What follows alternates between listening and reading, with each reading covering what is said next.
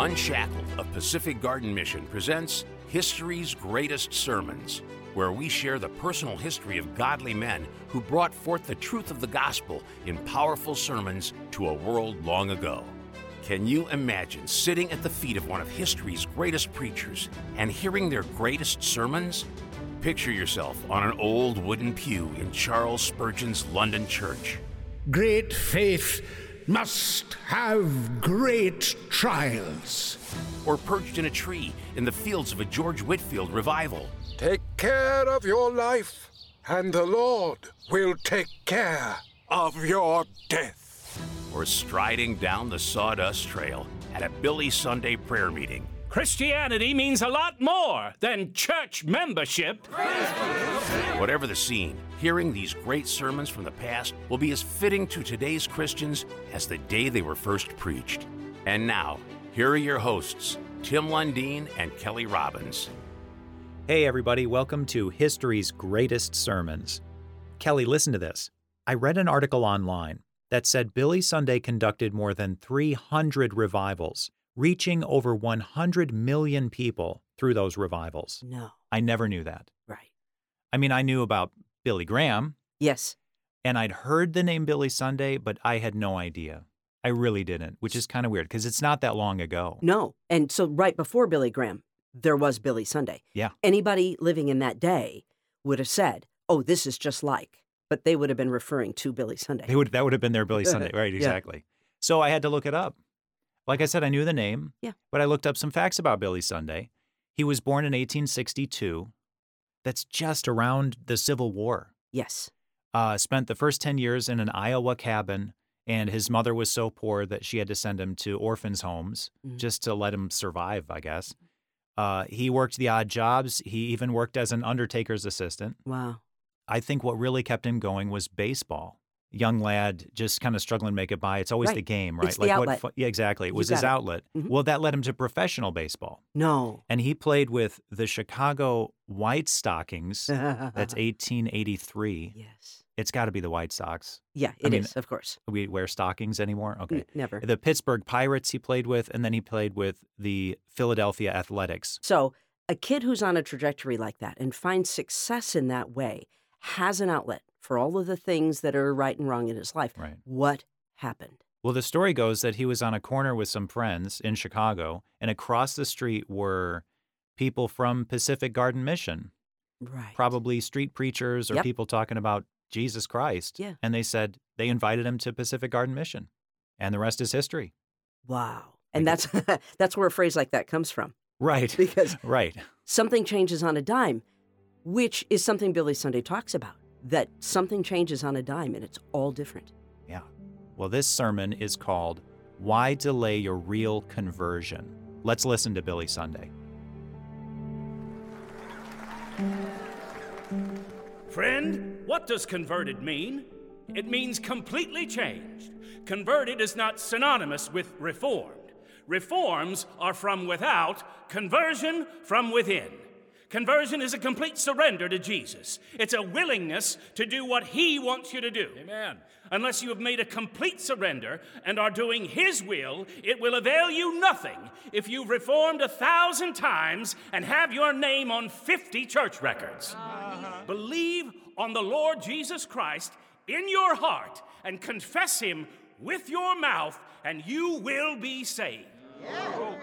God is good. The plan of salvation is presented to you in two parts believe in your heart and confess with your mouth. And many of you here probably do believe. Why don't you confess? Now, own up. The truth is that you have a yellow streak. Own up, businessmen and businesswomen, and all of you others. Isn't it so? Haven't you got a little saffron? Brave old Elijah ran like a scared deer when he heard old Jezebel had said she would have his head, and he beat it. And he ran to Beersheba and lay down under a juniper tree and cried to the Lord to let him die. The Lord answered his prayer, but not in the way he expected. If he had let him die, he would have died with nothing but the wind moaning through the trees as his funeral dirge. But the Lord had something better for Elijah. He had a chariot of fire and it swooped down and carried him into glory without his ever seeing death. Uh-huh. So he says he has something better for you salvation, if he can get you to see it. You've kept your church membership locked up. You've smiled at a smutty story. When God and the church were scoffed at, you never peeped. And when asked to stand up here, you've sneaked out the back way and beat it. You're afraid. And God despises a coward, a mutt. You cannot be converted by thinking so and sitting still. Maybe you're a drunkard, an adulterer, a prostitute, a liar. Won't admit you are lost, are proud. Maybe you're even proud you're not proud. And Jesus has a time of it. Jesus said, Come to me, not to the church, to me, not to a creed, to me, not to a preacher, to me, not to an evangelist, to me, not to a priest, to me, not to a pope. Come to me, and I will give you rest. Faith in Jesus Christ saves you not faith in the church. You can join church, pay your share of the preacher's salary, attend the services, teach Sunday school, return thanks, and do everything that would apparently stamp you as a Christian, even pray. But you won't ever be a Christian until you do what God tells you to do. That's the road. And that's the only one mapped out for you and for me. God treats all alike. He doesn't furnish one plan for the banker and another for the janitor who sweeps out the bank. He has the same plan for one that he has for another. It's the law. You may not approve of it, but that doesn't make any difference. The first thing to remember about being saved is that salvation is a personal matter. Seek ye the Lord. That means everyone must seek for himself. It won't do for the parent to seek for the children. It won't do for the children to seek for the parent. If you were sick, all the medicine I might take wouldn't do you any good. Salvation is a personal matter that no one else can do for you. You must attend to it yourself. Now, some persons have lived manly or womanly lives, and they lack but one thing open confession of the Lord Jesus Christ. Yeah. Some men think that they must come to him in a certain way, that they must be stirred by emotion or something like that. Some people have a deeper conviction of sin before they are converted than after they are converted. With some, it is the other way. Some know when they are converted, and others don't. Some people are emotional, some are demonstrative, some will cry easily, some are cold and can't be moved to emotion. A man jumped up in a meeting and asked whether he could be saved when he hadn't shed a tear for 40 years. Even as he spoke, he began to shed tears. It's all a matter of how you're constituted. I am vehement, and I serve God with the same vehemence that I served the devil when I went down the line.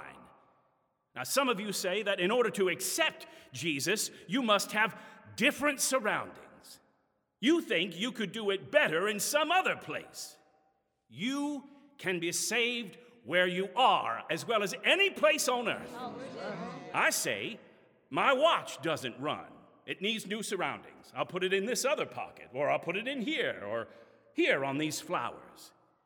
It doesn't need new surroundings, it needs a new mainspring. And that's what the sinner needs. You need a new heart, not a new suit. Now, what can I do to keep you out of hell? Believe on the Lord Jesus Christ, and thou shalt be saved. Amen. The Philippian jailer was converted. He had put the disciples into the stocks when they came to the prison, but after his conversion, he stooped down and washed the blood from their stripes. Now, Leave God out of the proposition for a minute. Never mind about the new birth, that's his business. Jesus Christ became a man, bone of our bone, flesh of our flesh. He died on the cross for us so that we might escape the penalty pronounced on us. Now, never mind about anything but our part in salvation. Here it is Believe on the Lord Jesus Christ, and thou shalt be saved. You say, Mr. Sunday, the church is full of hypocrites. So's hell. I say to you, if you don't want to go to hell and live with that whole bunch forever, come into the church where you won't have to associate with them for very long. There are no hypocrites in heaven. For better biblical explanations of the afterlife, you say, Mr. Sunday, I can be a Christian and go to heaven without joining a church. Yes, and you can go to Europe without getting on board a steamer. The swimming's good, but the sharks are laying for fellows who take that route. ha! I don't believe you. If a man is truly saved, he will hunt for a church right away. You say, It's so mysterious. I don't understand. Well, you'll be surprised to find out how little you know. You plant a seed in the ground, that's your part. You don't understand how it grows. How God makes that seed grow is mysterious to you.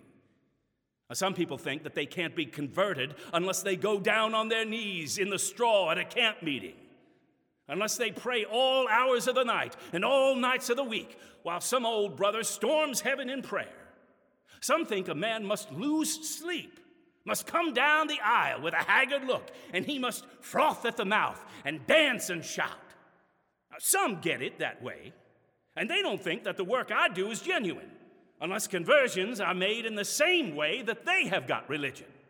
I want you to see what God put in black and white that there can be a sound, thorough conversion in an instant, and that man can be converted as quietly as the coming of day and never backslide.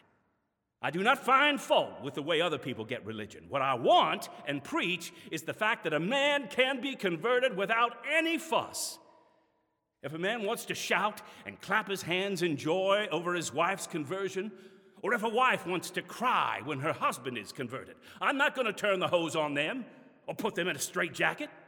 When a man turns to God truly in conversion, I don't care what form his conversion takes. I wasn't converted that way, but I do not rush around and say with gall and bitterness that you are not saved because you did not get religion the way I did. If we all got religion in the same way, the devil might go to sleep with a regular Rip Van Winkle snooze and still be on the job. Yeah. Look at Nicodemus. You could never get a man with the temperament of Nicodemus near a camp meeting to kneel down in the straw or to shout and sing. He was quiet, thoughtful, honest, sincere, and a cautious man. He wanted to know the truth, and he was willing to walk in the light when he found it. Look at the man at the pool of Bethesda. Oh, he was a big sinner and was in a lot of trouble, which his sins had made for him. He had been in that condition for a long time. It didn't take him three minutes to say yes when the Lord spoke to him. See how quietly he was converted? Matthew stood in the presence of Christ and he realized what it would be to be without Christ, to be without hope. And it brought him to a quick decision. And he arose and followed him. How long did that conversion take? How long did it take him to accept Christ after he made up his mind? And you tell me you can't make an instant decision to please God? The decision of Matthew proves that you can. While he was sitting at his desk, he was not a disciple. The instant he arose, he was. That move changed his attitude toward God. Then he ceased to do evil and commenced to do good. You can be converted just as quickly as Matthew was. God says, Let the wicked man forsake his way. The instant that is done, he is safe. There's no need of struggling for hours or for days. Do it now. Who are you struggling with? Not God. God's mind was made up long before the foundations of the earth were laid. The plan of salvation was made long before there was any sin in the world. Electricity existed long before there was any car wheel for it to drive. Let the wicked man forsake his way. When? Within a month? Within a week? Within a day? Within an, an hour? No, now. The instant you yield, God's plan of salvation is thrown into gear. You will be saved before you know it, like a child being born rising from his desk and following Christ, switched Matthew from the broad to the narrow way. He must have counted the cost as he would have balanced his cash book. He put one side against the other. The life he was living led to all chance of gain. On the other side, there was Jesus, and Jesus outweighs all else. He saw the balance turn as the tide of a battle turns, and then it ended with his decision. The sinner died, and a disciple was born. I believe that the reason the story of Matthew was written was to show how a man could be converted quickly and quietly. It didn't take him five or ten years to begin to do something, he got busy right away. You don't believe in quick conversions? There have been a dozen men of modern times who have been powers for God whose conversion was as quiet as Matthew's. Charles G. Finney never went to a camp meeting. He was out in the woods alone praying when he was converted. Sam Jones, a mighty man of God, was converted at the bedside of his dying father. Moody accepted Christ while waiting on a customer in a boot and shoe store. Dr. Chapman was converted as a boy in a Sunday school. All the other boys in the class had accepted Christ, and only Wilbur remained. The teacher turned to him and said, And how about you, Wilbur? He said, I will. And he turned to Christ and has been one of his most powerful evangelists for many years. Gypsy Smith was converted in his father's tent. Torrey was an agnostic, and in comparing agnosticism, infidelity, and Christianity, he found the scale tipped toward Christ. Luther was converted as he crawled up a flight of stairs in Rome. Seemingly, the men who have moved the world for Christ have been converted in a quiet manner. And the way to judge a tree is by its fruit. Judge a tree of quiet conversion in this way. Another lesson when conversion compels people to forsake their previous calling, God gives them a better job.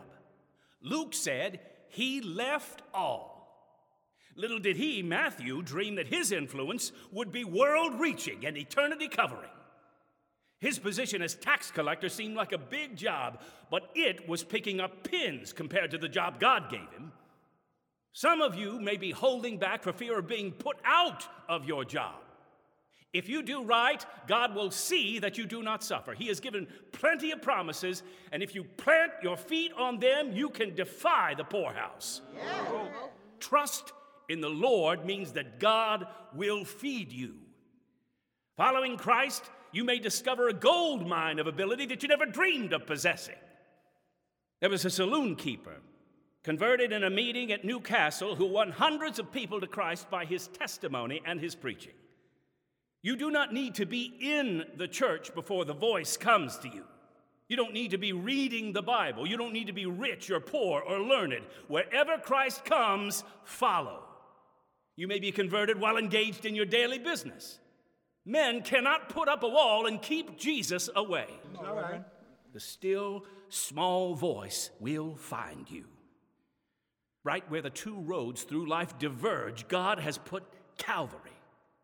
There, He put up a cross, a stumbling block over which the love of God said, I'll touch the heart of man with the thought of father and son. He thought that would win the world to him, but for 1900 years, men have climbed the Mount of Calvary and trampled into the earth the tenderest teachings of God. Yeah.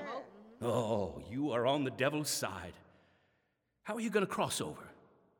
So you cross the line and God won't issue any extradition papers. Some of you want to cross.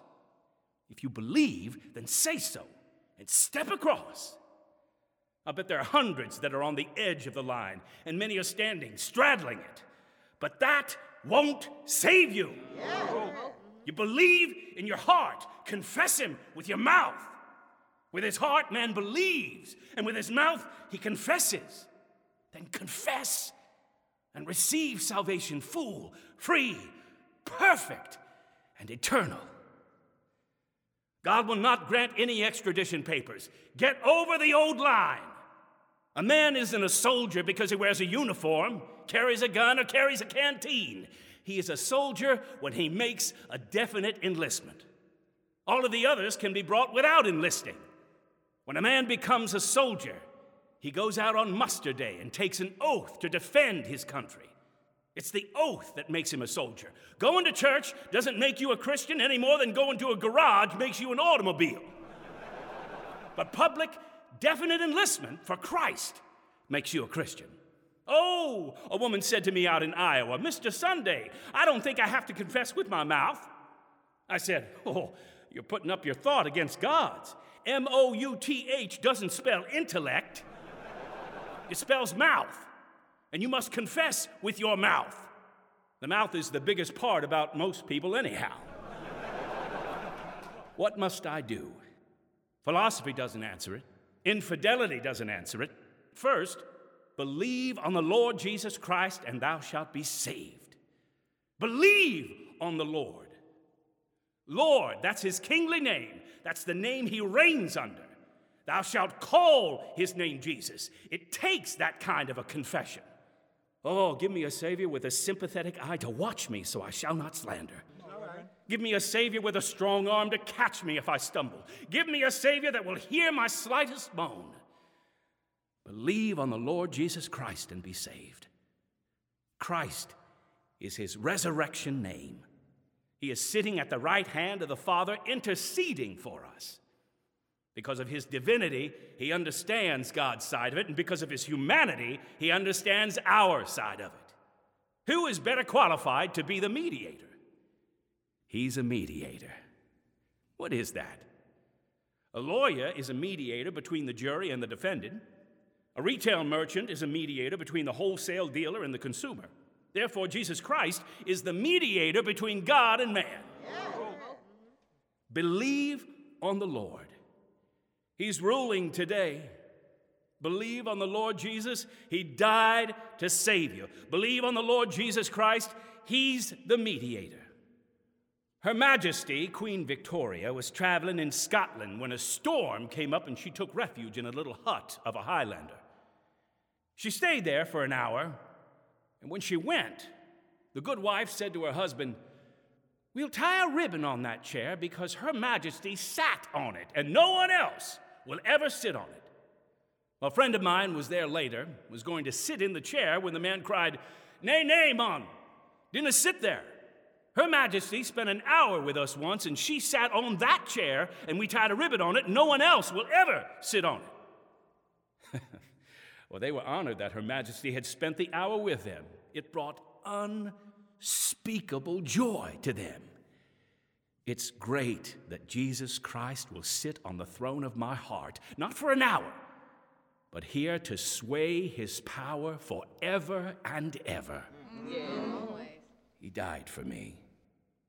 In the Civil War, there was a band of guerrillas, Quantrill's band, that had been ordered to be shot on sight. They had burned a town in Iowa and they had been caught. One long ditch was dug, and they were lined up in front of it and blindfolded and tied. And just as the firing squad was ready to present arms, a young man dashed through the bushes and cried, Stop! He told the commander of the firing squad that he was as guilty as any of the others, but he had escaped and had come back of his own free will and pointed to one man in the line and asked to take his place. I'm single, he said, while he has a wife and babies. The commander of that firing squad was an usher in one of the cities in which I held meetings, and he told me how the young fellow was blindfolded and bound. And the guns rang out, and he fell dead. Time went on, and one day a man came upon another in the graveyard in Missouri, weeping and shaping the grave into form. The first man asked, Who was buried there? And the other said, The best friend I ever had. Then he told how he had not gone far away, but had come back and got the body of his friend after he had been shot and buried it. So he knew he had the right body. And he had brought a withered bouquet all the way from his home to put on the grave. He was poor then and could not afford anything costly. But he had placed a slab of wood on the pliable earth with these words on it He died for me. Major Whittle stood by the grave some time later and saw the same monument. Now, if you go there now, you will see something different. The man became rich, and today there is a marble monument 15 feet high, and on it this inscription Sacred to the memory of Willie Lee, He took my place in the line. He died for me. Sacred to the memory of Jesus Christ, He took our place on the cross and gave His life that we might live and go to heaven and reign with Him. Believe on the Lord Jesus Christ, confess Him with thy mouth, and thou shalt be saved, and thy house. It is a great salvation that can reach down into the quagmire of filth, pull a young man out, and send him out to hunt for his mother and fill her days with sunshine. It is a great salvation, for it saves from great sin. The way to salvation is not Harvard, Yale, Princeton, Vassar, or Wellesley. Environment and culture can't put you into heaven without you accept Jesus Christ. Oh, it's great. I want to tell you that the way to heaven is a, a blood stained way. No man has ever reached it without Jesus Christ, and he never will. Amen. That was Billy Sunday and his sermon, Why Delay Your Real Conversion, portrayed by Timothy Gregory. Now, how do you think people there reacted to a sermon like that? Very differently than people today, but maybe not very differently than people today. Depends on which church you go to. it probably does, yes. It would be difficult not to be convicted by the Holy Spirit, yeah. standing because he gave example after example. And it's like he was moving the fence lines in until there was no way but the one gate. Right. There was no excuse left to you, whoever you were. I remember when he said, uh, well, it's not intellect. It's not, well, yeah, I'm I'm probably a Christian uh because I'm not something else, you know. Yeah. Well, I'm not Jewish, so therefore I must be Christian or something. A lot of people think that. Sure. I'm a Christian because I live in America. My folks went. I grew right, up Right, exactly. I grew up in that. And yep. he wants that verbal uh, statement that you confess with your mouth Jesus is Lord. Yes. And you'll and you're saved and how crucial that is. And individually. Not because, not because of anything. And we don't like being pinned down like that. Mm. We really don't. I heard someone say recently the reason why most pastors don't preach the gospel is because they don't know the gospel. Oh. Meaning, no. yes, meaning, and I, am sorry, I don't remember who said it. Yeah. but it's this idea that the church, especially our kind of westernized, uh, very free church, yes. if we're honest, has just become something we're incredibly comfortable with so comfortable that we lost the moorings. Yeah. Wow. And then here's Billy Sunday, who's not afraid to just point a finger at people yeah. where you know people in that audience claimed to be Christian. Mm-hmm. Some of them weren't, some of them were. And he was saying, This is conversion. When you confess with your mouth, when you believe in your heart, Jesus Christ is Lord. And he even goes so far as to define what Lord means. And that we should, re- that our lives will be reflecting that commitment once we've made that verbal 100% commitment and how important that is. And nothing else will do. Right. He left no room. Right. It was this sacrifice. He says at the end, the road to salvation is a blood stained way. And no one can get there without Jesus Christ, and no one ever will. The effects of that day are still felt today. Like, oh, yeah. I might not know that. You might not know that. Right. But it could very well be that somebody in attendance that day was so changed that their life and marriage and relationship and family was changed. And therefore the next generation was changed. Yeah. And and and Tim, there are those among us that had grandparents who were born at the end of the last century. Yeah. And they touched the skin of people who were not born even in the 1900s. Right. and that means that those people probably knew exactly who Billy Sunday was and might have been able to attend or their parents right. attend. Right? we think, oh, this is so long ago. This is ancient American history, right? Yeah, it's no. not that long ago. So you're right. The impact that he had had at that time, the tens of millions of people, exactly, has definitely touched us today. Yes. It's so good to hear these sermons again, and I can't wait to hear more. This is History's Greatest Sermons, an unshackled production of Pacific Garden Mission in Chicago. This program was produced and directed by Tim Gregory. For more information, visit our website at unshackled.org. Join us next time as we experience another one of history's greatest sermons.